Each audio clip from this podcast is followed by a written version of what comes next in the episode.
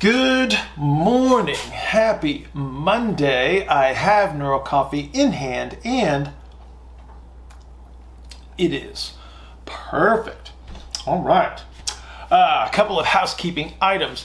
Uh, those of you on iFast University, uh, we have a call today, 1 p.m. Eastern Standard Time. Please join us for that. If you're not on iFast University, go to ifastuniversity.com, get yourself signed up, and join us for that conference call today at 1 p.m. Today is, uh, this week is uh, the intensive 17 week. Um, so we're going to get ready to dig into that starting on Thursday. Um, so I might as well announce intensive 18. That's going to be July uh, 28th through the 31st. July 28th through the 31st. Um, so hold those dates. If you're not on the uh, mentorship list, please go to any blog post on billhartmanpt.com.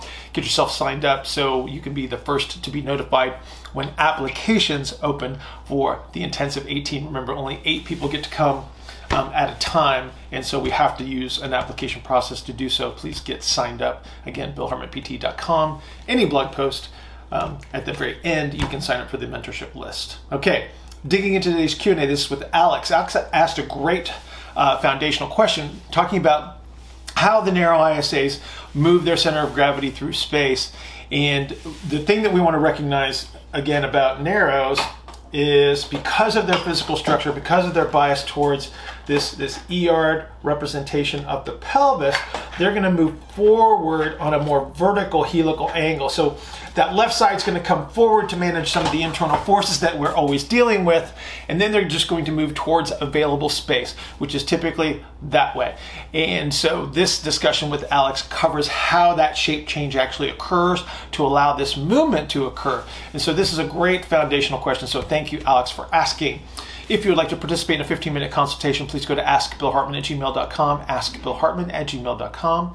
Please put 15 minute consultation in the subject line so I don't delete it. Include your question in the email. We'll arrange that at our mutual convenience. Everybody have an outstanding Monday, and I'll see you tomorrow. So um, I was thinking about the path of takes to get the um, their right foot, which is forward on the left, and then they move left to right. Sorry, say it one more time, please. So a narrow moves forward on the left first, and then they go left to right. Gotcha. Um, okay, now I understand. I, understand. I was just wondering where in that pathway they start to get right posterior compression.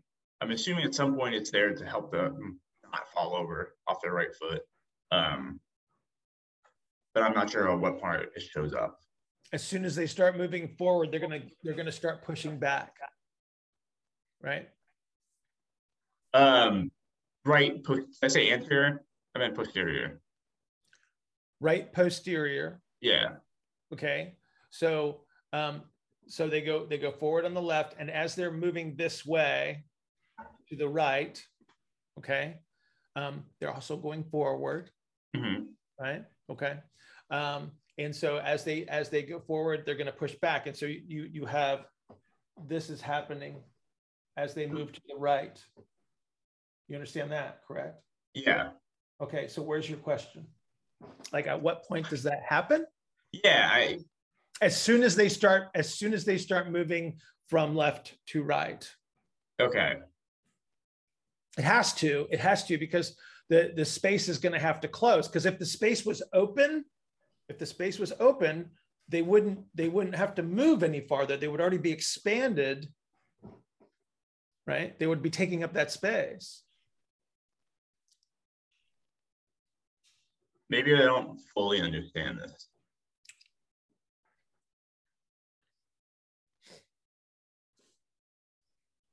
So, can you say that again, but in a different way? so, if if they're just forward on the left, yeah, just forward on the left, okay, they they don't have the the anterior posterior compressive strategy on the right side. Mm-hmm. Okay. So, so they still have A to P, right? Which means that they didn't push farther to the right. So if I squeeze, so if I squeeze you on the left 1st mm-hmm. okay, that creates expansion relative to the left side, more expansion on the right. but it's A to P expansion on the right side, okay, not lateral expansion on the right side. Right. Okay. So, but if I squeeze the left side first, that creates a bias of volume to the right. I got AP expansion, but now I got to push, I got to, my center of gravity is still going to push forward, which means I'm going to get eight more AP expansion on the, on the right side. Okay. So I squeeze the left, bias the expansion to the right. Now I'm squeezing A to P on the right. The left is already squeezed, so I can't go back that way. As I squeeze A to P, it's going to move from left to right across the pelvis, and it's going to move me in the right direct to the, to the right. Mm-hmm. Okay. Take a water balloon,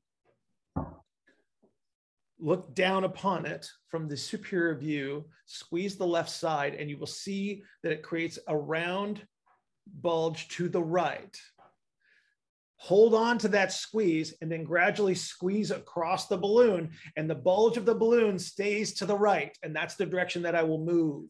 Mm-hmm. That's what's happening. Okay. Um, that makes sense. So something else that I see I feel like a lot of times is with with narrows they'll go they'll go forward and they'll get like a compensatory rotation from right to left. Um, I don't know. So Hang on. I feel like a lot of times they'll create an IR compensatory force, Oh, if they, they will. Absolutely, they will. which Okay. involves some type of series of twists from the right side going down. Okay. So it's IR going down, right? Okay. Mhm. All right. Where is straight ahead? In that situation. Yeah. Is it? I don't know where straight ahead is sometimes. Okay. So I push you forward on the left, Yeah. and then I start to push you forward on the right. hmm It may look like you're turning left because you're compressing that side relative to some imaginary starting point. You're not really twisting back to the left. You're just going, they they're they're shifting forward here as they go forward and to the so they're going to the to the right, predominantly to the right. hmm That right side is pushing forward. Okay. So everything's moving to the same place. Mm-hmm. So if this side was forward and this side was back initially, and as you go to the left, this side goes forward, it looks like you're turning this way. Yeah. So you need a point of reference. Yeah. Yeah.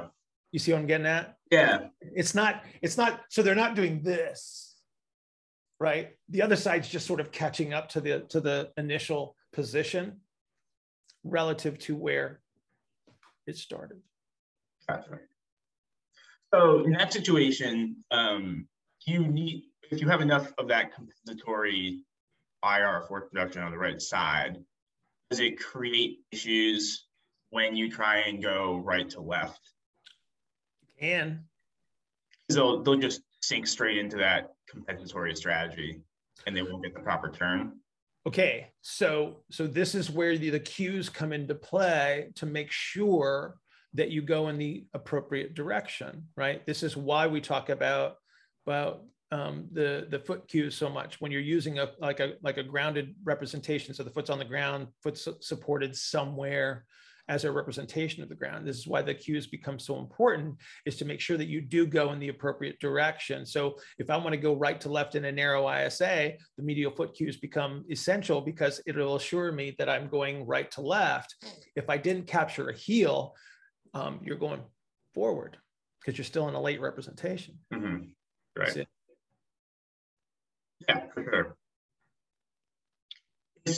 If you cannot capture those quick cues, that's when you might need to break out the manual skills, pretty much, or or do some type of like bone untwisting. Yeah, you need you need you need either some activity that's going to allow you to capture them without a compensatory strategy, or you'd need like a manual uh, application. So you're either going to change muscle orientation, or you're going to change uh, joint position Mhm. manually, okay, to allow them to capture the uh, the desired contact. Cool. All right.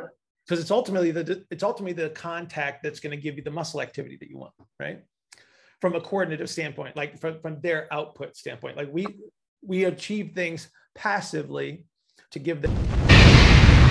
Good morning. Happy Tuesday. I have NeuroCoffee in hand and it is perfect. All right. Well, uh, quick reminder uh, once again, the intensive 18 is July 28th through the 31st. If you would like to uh, attend, you need to apply. Um, that's going to be done through the mentorship li- list first. So if you're not on the mentorship list, go to billhartmanpt.com, go to the bottom of any blog, enter your email onto the mentorship list. You will be first notified so you can apply for the intensive 18. Digging into today's Q&A, this is with Alex. Alex asked a great question uh, in regards to the influence of a distal position affecting the axial skeleton or the axial skeleton affecting the distal position.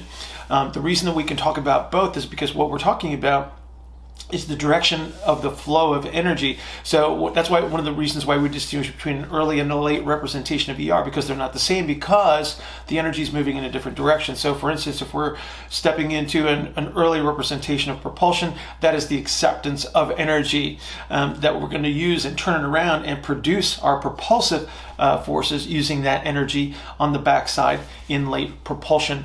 So we do have influences that, that can affect how the axial skeleton is going to behave, and then we have positions and such that are going to produce a shape in the axial skeleton that is going to produce a peripheral or distal influence as well. So, Alex, great question. Thank you so much for asking that. If you would like to participate in a 15 minute consultation, please go to askbillhartman at gmail.com. Askbillhartman at gmail.com. Please put 15 minute consultation in the subject line so I don't delete it. Please include your question in the email. We will arrange that at our mutual convenience. Everybody have an outstanding Tuesday, and I will see you tomorrow.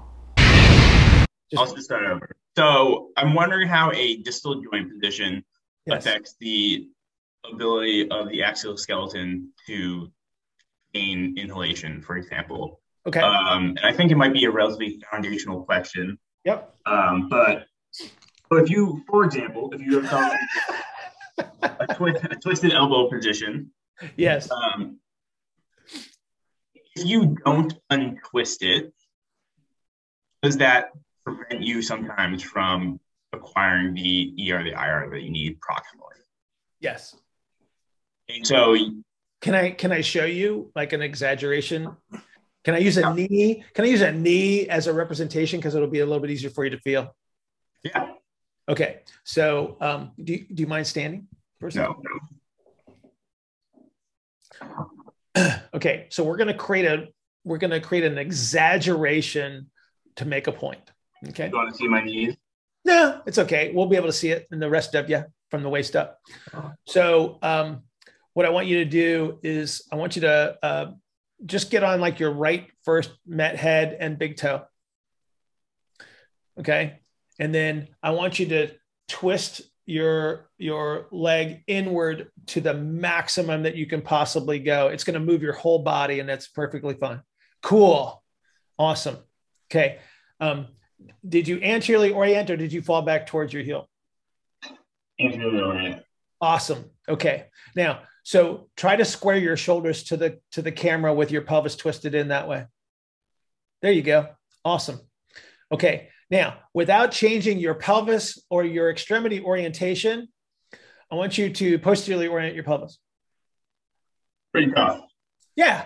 So there you go. It's like it's like that's literally what kind of what we're talking about here is that you've got a you've got an extremity orientation and potential adaptations. So if you get enough if you get enough bony torsion, it's gonna it's gonna literally fix your hand in space, which means that I will not have the same capacity proximally. It goes both directions. So this is one of the reasons why I talk about the difference between the early and the late representations. It's like I got ER going one way, I got IR going the other way right? So that means that a distal a distal uh, adaptation is going to affect proximal, and proximal is going to affect distal.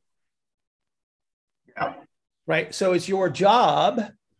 It's your job to identify where these people are in space and then restore their capacity to move these representations proximal to distal, distal to proximal.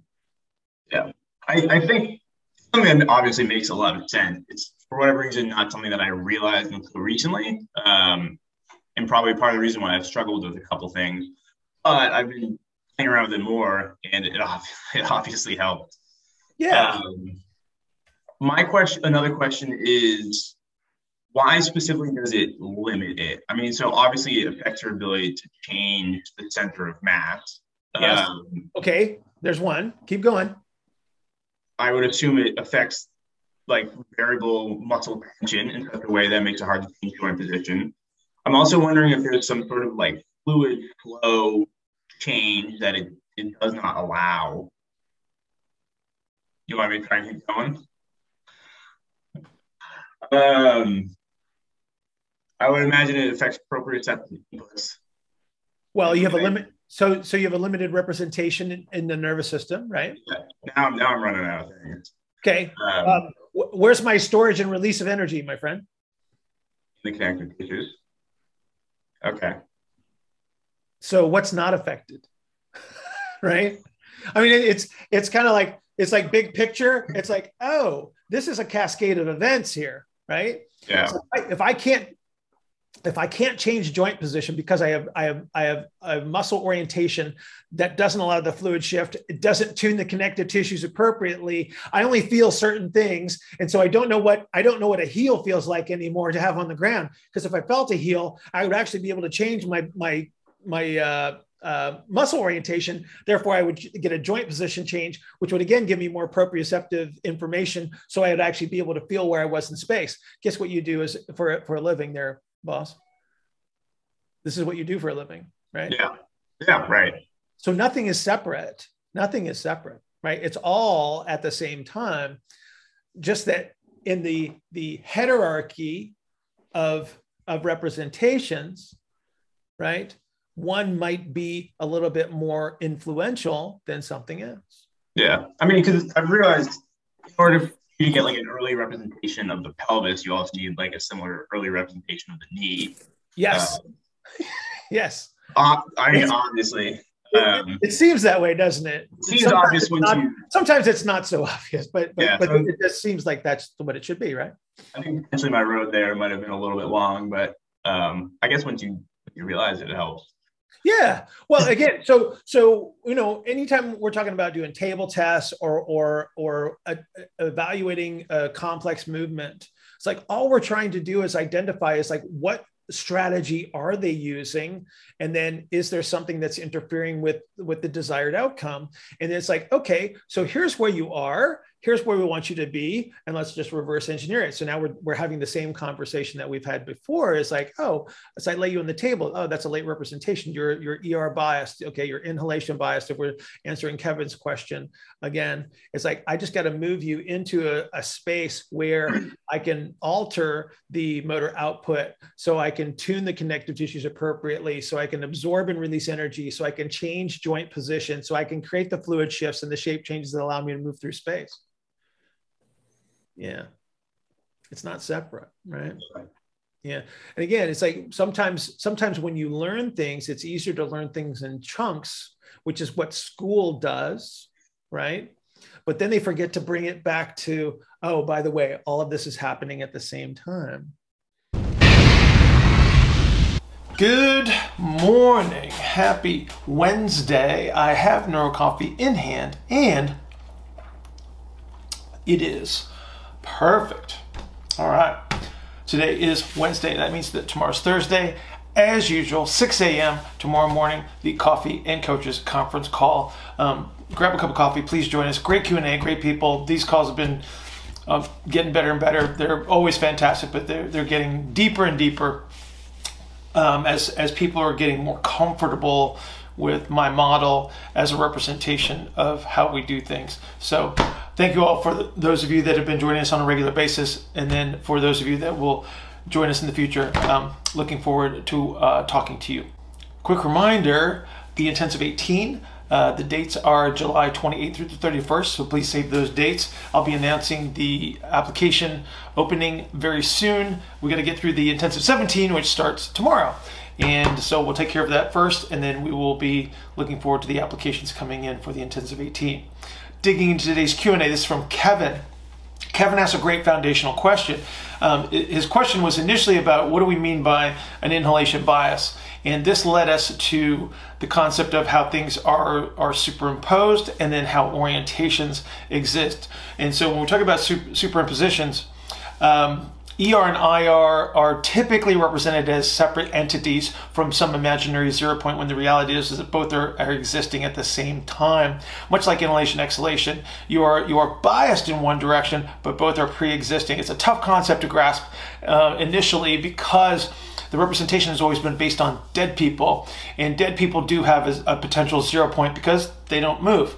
Um, but when you move through space dynamically, um, all of the zeros disappear, and then all we have is superimpositions of ERs and IRs, um, which is why I, I think uh, my model is a lot closer to uh, reality than than our dead guy representations. So Kevin asked a really good question and if you have questions about, about how these things are superimposed or how ER orientation and IR orientation exist, um, this will be helpful for you. So again, thank you, Kevin.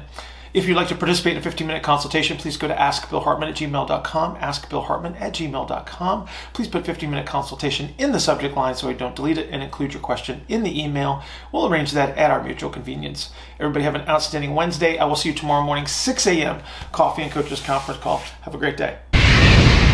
So I have a quick question, which is about a, a bias towards an inhalation strategy, which is when you say you're biased towards a strategy, for example, does that mean you can't move further into that direction? So if somebody was biased towards inhalation, they actually can't inhale further because they've already essentially used a part of their inhalation, or they're in the opposite direction and they have a huge ability to inhale. Okay. Does that make sense? Yes. Yes, I'm with you. But I'm gonna I'm gonna make you do a demonstration. Is that okay? So you so you'll understand. Sure. You'll understand. Okay. Uh, so here's what I'm do. my headphones off. Okay. Just make sure you can hear me. Okay. Hear me okay. I can hear you now. Okay. Awesome. So here's what I want you to do. I want you to take a, a maximum exhale for me. So get all of your air out for a sec. And then I want you to breathe in exactly 50%. Okay. Yeah. It's not going to be perfect. It's okay. I'm just making a point. Okay. So you exhaled all your air out. You breathed in. You're now 50% empty, 50% full. Fair, fair enough. Okay. Yeah. Are, you inhaled, are you inhaled or exhaled? Neither. Yes. Well, you're both. Just you're both. Okay, so inhalation and exhalation are always happening at the same time. Okay, so you're either partially full, partially empty, but there's always air in you and there's always a, a deficit of air. Fair enough? Okay. Yeah. So you're always inhaled and exhaled.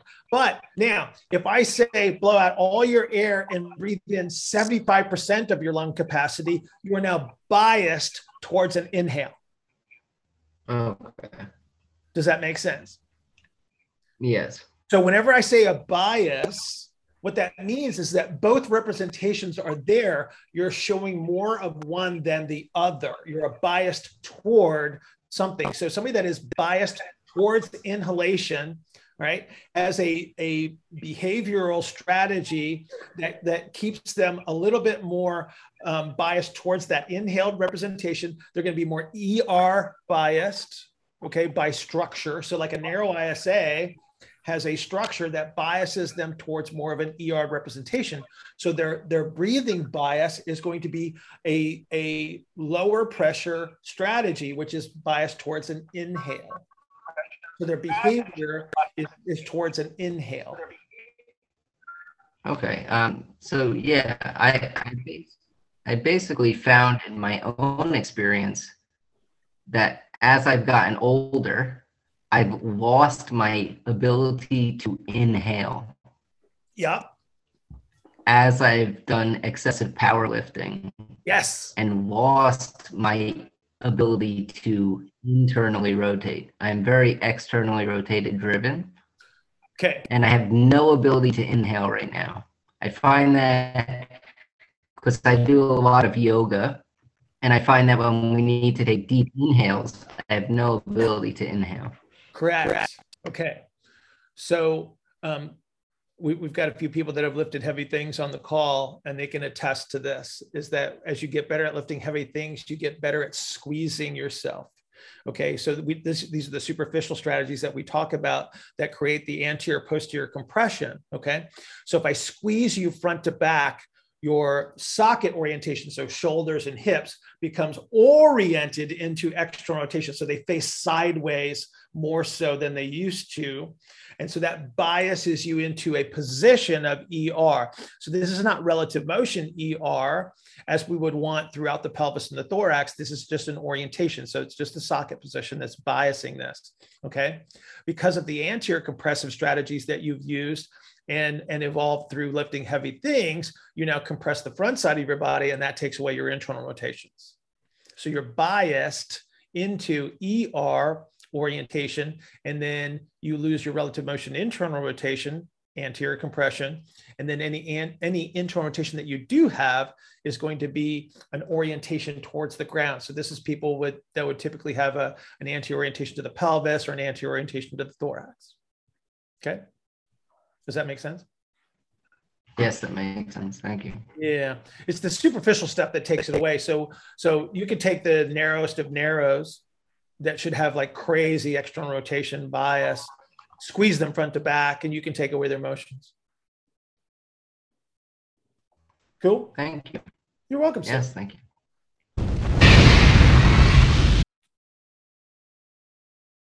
Good morning. Happy Thursday, I have Neuro Coffee in hand, and it is perfect.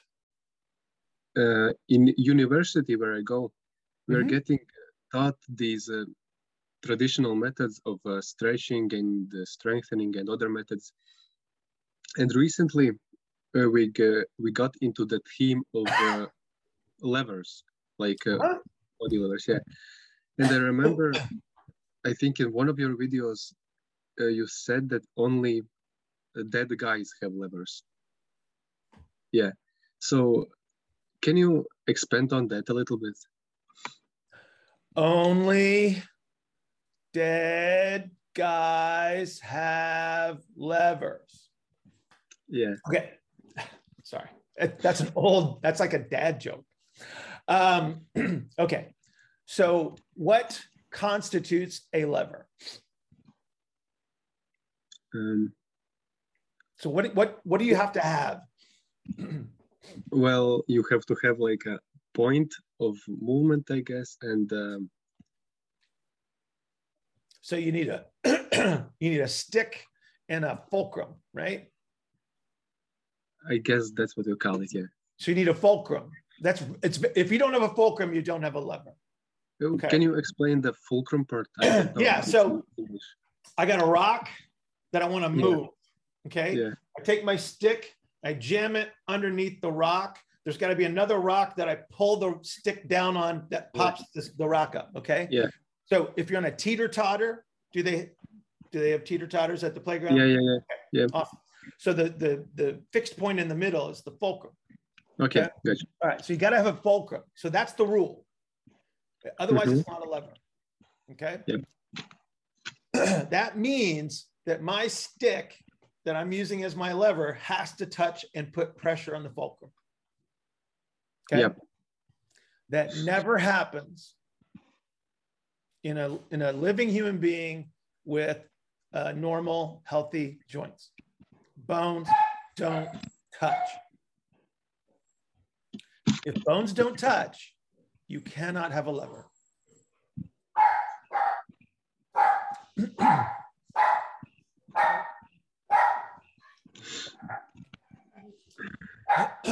okay. The perception is that bones do touch when we move and they don't. Because if they did, there would be a tremendous amount of heat that would have to be released with movement. That heat and pressure would destroy the cartilage in the bones very quickly. Okay. Um, there is also arguably the most extreme amount of pain associated with such a thing. Having experienced it firsthand. So if you get if you have bony contact between two bones yeah. as the joint moves, it hurts a lot. Okay. So you don't ever want that. There's always a space. There's always a fluid space in a joint that like that synovial joints, okay? Um, the, the synovial fluid, okay, is always between the bones.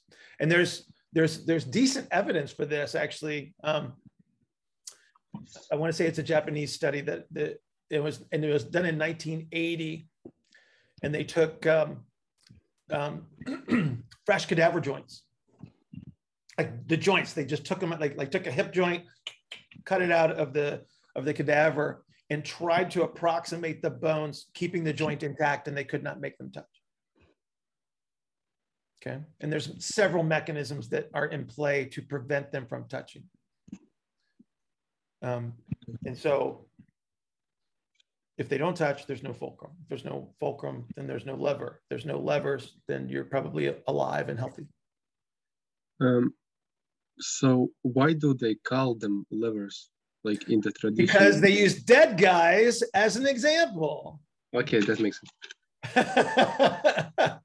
Because they so the, here's the thing. um, have you ever seen a cadaver? Uh, yeah. Okay. Um, how well do they walk? Not at all. Not at all. They roll over? If you push them over, I guess. Do they breathe? No. Nope. Nope. Are they dry? Yes. Yes. Every once in a while, you get an intact you get an intact joint, and you can you can pop it. But, uh, but yeah, generally speaking, they, they they are not they are not living human beings, and therefore they have different rules right? Yeah. Because they don't move. They're they, they're essentially doing nothing. They're just hanging out. And but we can use them as a representation to find stuff, which is really interesting. We can get some relationships in regards to how things might move, but the reality is is that they're not human. They're dead, and therefore they have different rules right? And so they take stuff apart and they look at the dry representations and they go, look, it's a class two lever right? Yep. And then they go, well, that makes total sense because if you look at the way that it moves through respect, what, what's the what's uh the elbow? Is that is that a class three? Is that? I don't learn those things. Yeah, I think I, I think like the ankle's supposed to be like a class two. Yeah. Because it has to do with the it has to do with the with the moment arm and the, the position of the fulcrum and then the position of the load, right? Yep. Yeah. Doesn't work that way. Okay. Now, here's here's the thing. Don't try to start this argument in school. Okay? Because well, you won't win. You won't win. Yep. Because if you try to answer this on correctly on the test at school, you'll get the answer wrong. Yep. Okay? Let them have their way. Understand understand their rules that they want you to learn, and then learn reality. That makes you much stronger because now you can argue favorably for reality, right? With a legitimate argument versus just going, oh, but it's not levers. And then they'll say, well, how can you say that? You go, well, because bones don't touch. And you say, well, what? How, how, where's your evidence for this? You go, 1980, Japanese study, blah blah blah blah. Bill said, don't and don't don't use me as a reference. Please don't use me. I really don't want that phone call. It's my understanding of how we learn movement and its relationship to correcting uh, places that we're in. So I know that we have what we call not really normal, but our, our, our, our like say a normal Y I I say an end game. There's a whole radiant that we go through, our whole gambit, right, of change. Yeah. My understanding of learning movement is, is, let's take, for example, if I'm going to learn to ride a bike, is that my upper motor neurons and my lower motor neurons, my upper motor neurons in my brain, my lower motor neurons in my spine work together to create that pattern. Once it's created, our central pattern generator neurons in our in our spine and our lower no, motor neurons work together to repeat that motion over and over again. Okay. Right. So we create a pattern, just like we would for to for me in my in my in my mind to anything else I do. If I'm squatting, there's a pattern. Over time, that kind of changes because of the positions we get in. Right as we get closer and closer towards endgame. Right. And my question here is when we start to make corrections back, are those neurons involved in that change? And this is why it takes so long to make those changes to come back. And every everything that we try, whether we're like in my case, like sled dragging to gain more internal rotation, it always seems to be temporary, even without any without any true interference. Uh-huh. I mean, I know there's always going to be some type of interference, uh-huh. but I, I, am of the school, the 23 1 23 1 rule, right? Where I know that there's one hour that I'm in the gym every day, 23 other hours in my day. Mm-hmm. I try to maintain those that integrity through the other 23 hours with the movements that I do. Mm-hmm. So I'm just kind of wondering how that all works together in your model. If that makes well, sense. So some of this is just straight up biology. You've got you've got other adaptations that are influences, right? So you've got a structural bias that is going to create a limit on what is possible. Okay. And then you have other influences that that alter those things that that are changeable. So um, I use dirty words because this is this is how it's worded in the literature. Okay. So this is not me saying this out loud. Okay. Because I'm going to get a little sick to my stomach. There are structural constraints. That's what you're made of. Okay. Mm-hmm. Right? and then there are functional constraints. And they change to different degrees and at different rates. Okay. So a, a functional constraint changes very, very quickly. In, in some cases, instantaneously. Case in point, you're walking through the house, somebody jumps out from behind the corner and goes, ah, and you go, ah, right? And then your heart is immediately going really, really fast. You might break a sweat. You might react and punch somebody in the face by accident, right? Um, so that was an instantaneous physiological change. Okay. Those are the ones we mess with a lot because they are changeable that quickly. And so, so that's as, as fast as electricity can go kind of a thing right? So those are the things that we see that that like when we alter muscle position that's that's can be very quick okay? Joint position can be very quick.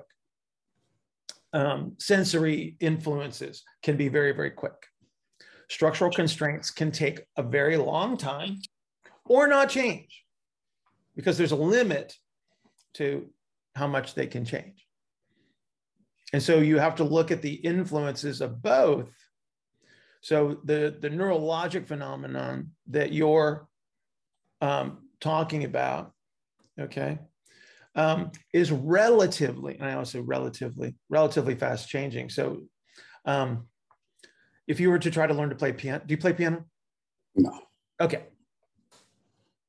Um, I was forced at gunpoint to take piano lessons when I was eight. So, um, but uh, when, when, you take piano lessons, you're you don't know how to play piano day one. You just don't know anything. And then you learn something and then you learn something else and it's additive right? And so over time you learn to play the piano and it, it goes from a, a state where you are very very conscious in what you're trying to do to, to a point where it's very very unconscious. So um, the late great eddie van halen playing a guitar solo was not thinking right um, because of the experiences that he had, the learning that took place, and then where in the brain all of this stuff takes place. It's kind of like you don't think to drive a car anymore, do you? No. Right. The car is just the car becomes a physical extension of you, actually. Mm-hmm. Right. It is it is literally part of you. Um, which is why you don't have to think about it because it's in a different part of your brain than when you learned it. Because when you first learn to drive a car, uh, there's you know, you got to pay attention to the road. You got to put your hands at 10 and 2. You got two pedals to deal with. You got cars coming at you. You got to read street signs and all this kind of stuff. And now you're like driving with your knee, talk, talking illegally on your cell phone, eating a sandwich and adjusting the radio with your elbow, you know, because it's just in a totally different place. And so, again, it's like those kind of things change relatively quickly. Structural constraints don't, right? And, and your archetype has a limit as to what is possible. And then anything that you've superimposed to a significant degree that has promoted a significant adaptation can, can shift adaptations in, in one direction to such a degree that they're not changeable anymore.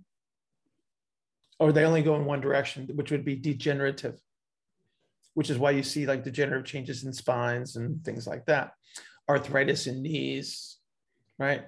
Mm-hmm. Um, so when when you talk about like okay i make these immediate changes but they don't stick. It's like okay cool. So you're influencing the so-called functional constraints consistently.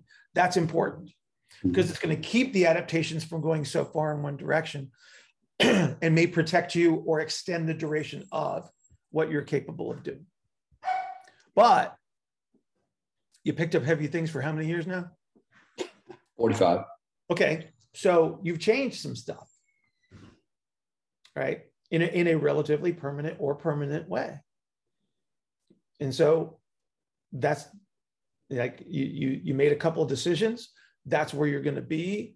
And then you make the, the best of the scenario that you have left. Um, training and stress and other influences are always going to take away things because the goal is to simplify under those circumstances. So the way that I tell, I, I like we, we get athletes and stuff that come in and and like I'll, use a baseball pitcher because it's a really easy example. so we encourage our our pitchers to recapture as much of their movement as they can. They warm up, they perform, and that performance will take away movement because that's what's supposed to happen. Okay. As you up the intensity of effort, as you accumulate fatigue, everything's going to try to simplify itself. Energy systems become more simple um, or, or more, if, uh, you try to bias it towards it more efficient if you can, but depending on the type of activity, like pitching is not going to let you get, get to aerobic but they're using some they're using the simple end of, of energy production. They're going to lose ranges of motion progressively based on the fatigue um, based on the degree of effort. And so like a pitcher comes in some one day he pitches three and three great innings and then the fourth inning he starts to suck they take him out. The next game he comes out and he pitches like six or seven great innings. It's because he just didn't drop off as quickly as he did before for whatever reason it may be. Right? And those are those functional constraints that are changing. Then we encourage them to recapture their movement as quickly as possible. So they don't spend as much time in the state where they had the losses of, of capabilities, of movement capabilities. Because we want them to consistently learn to recapture that so they always start in a good position and then recover in a good position because we know that performance is always going to take it away. Because if I don't recover it after I lose it, and I start from a deficit, my deficit comes much faster than it did before. Right. Mm-hmm. And so if you think about the volume of influence, okay, so where I'm going to use you as an example, not picking on you, just using you as an example. Yeah. So as a as a, a guy that picked up heavy things for many many years, my guess is that the the strongest emphasis was not on acquiring mobility. No, it, it wasn't. Well, and it, nor should it be under the circumstance because it would become interference at some point. Like if you want to, if you want to squat eight, you better not be able to move very much because all of that extraneous movement contributes to energy output that I have to control. So as I lose move, movement, as I lift heavy things, I actually become more efficient in the lift because I can, I can, I can um, produce more force per unit of movement because I don't have to control so much, right? Now, when the goal changes, because it's later on, you realize that, okay, even superheroes need to back off after a while, right? And you want to reacquire stuff. Okay, what's the what's going to be the time investment to change the structural constraints that you can change to get them to do the things that you want to do? Obviously, you're influencing the fast changing stuff effectively based on your description, which right. is good. But to change a structural constraint, now you got to start thinking like, oh, what's your time investment? What's the longest workout? Like when you were at your best as a powerlifter, what's the longest workout you, you did? No, it could be two to three hours. Okay, awesome. When was the last time you contributed two or three hours to improving the mobility of your rib cage? yeah. Well. Okay. Yeah. Do you do you do you do you see my point? Right. It's like it's like people are willing to to invest like ridiculous amounts of time in something. Like a marathon runner, okay, will they'll go out and they'll run 20, right? Which you know, just take a car, it's faster. But but they but as part of their training, like like they will run 20 miles in a row, right? That, and but they and, and they won't give it a second thought because that's the contributor to the performance without the understanding that oh i need to invest a, a certain amount of time in to offset the negative consequences of me running 20 miles. And that might be a lot more time than they think. So because of the fast changing constraints that we that we deal with some people think that they only need to invest like five or six minutes. Well, and, well, and then that's enough yeah. because because they recapture something go okay i'm good. When the reality is it's like oh you've got these underlying structural adaptations that are going to prevent you from hanging on to those changes longer than than you want. What are you willing to invest in them? And i have this conversation a lot with with a lot of people because they go well you know sometimes i do well sometimes i don't. It's like well okay well what are you willing to invest? It's like how fast? They go how fast can i how fast can i feel better? How fast can i get back to the gym? It's like what are you willing to invest? Right? Would you take that three hours of, of training right? And and change the entire focus of it to be the most horrible, miserable, boring type of activity that you can imagine to recapture. It, is it, yeah. You, yeah. you know, do you know the lazy rolling thing that I yeah, talked about? Okay. Do that for three hours. It's ridiculous to think that.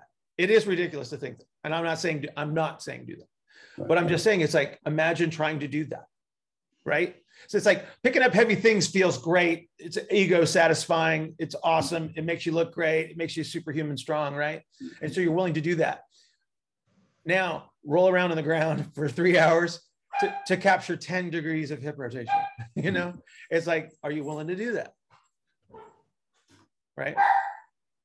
So so, so I, get, I like where your head is in regards to, to the way you're looking at this thing, but but again, you just have to look at it from the much broader perspective of what is changeable, and then well, I guess what's the investment. For me, what I've always thought is that, and I've always said, is that if someone's never squatted before, within three to five hundred reps, I can have them squatting pretty well. Yeah. If someone comes to me that with really bad technique, let's say, or bad movement patterns, it's going to take me five to seven thousand to correct it. Maybe. Providing there's not a lot of interference. I mean, realize it, yeah. there's always variables, but just in yeah. general, right? Yeah. So I've taken the approach for the last year of spending, I still spend two to three hours every day in the gym, but very, very little heavy loaded movement. Most of it's, you know, like I'll spend three hours today out there um, uh, pulling, you know, pulling light sleds, doing uh, basically mobility and rehab work. That's because I got the time. Why not? Right. And I, I can see where I've definitely made lots of strides. Right. And I guess I just want to make sure that I'm thinking along the same lines that, yeah, yeah it's going to take me, I know how many years I, I developed, you know, devoted to heavy lifting. It's, it's going to take me that long. I just, maybe. Yeah. Yeah. Yeah, but it's just it's just a matter of perspective. Like you just have to look at it from this perspective. You just have to say, okay, you know, what what am I willing to do? What do I want to do? Right? Like for you to for you to for you to become a marathon runner at this point in your life. I mean, just look, look use yeah. that perspective though. It's like no. it's like that's a total change in attitude. That's a total change of time investment. Right. Yeah. But but again, I, I, I think that because certain things go really real well really quickly that people underestimate what they need to invest I don't know if I answered your question or not, to be honest with you. I got on a. little No, you, you did. I got I on a little bit of basically where, soapbox where I there. was thinking. It's basically where I was thinking. I mean, it, it, it, it's never easy. It's like taking somebody that weighs 300 pounds and trying to bring down to 200. You got to be willing to make the time to make the Yeah. change. I mean, all verticals seem to be the same. yeah. We good? Awesome.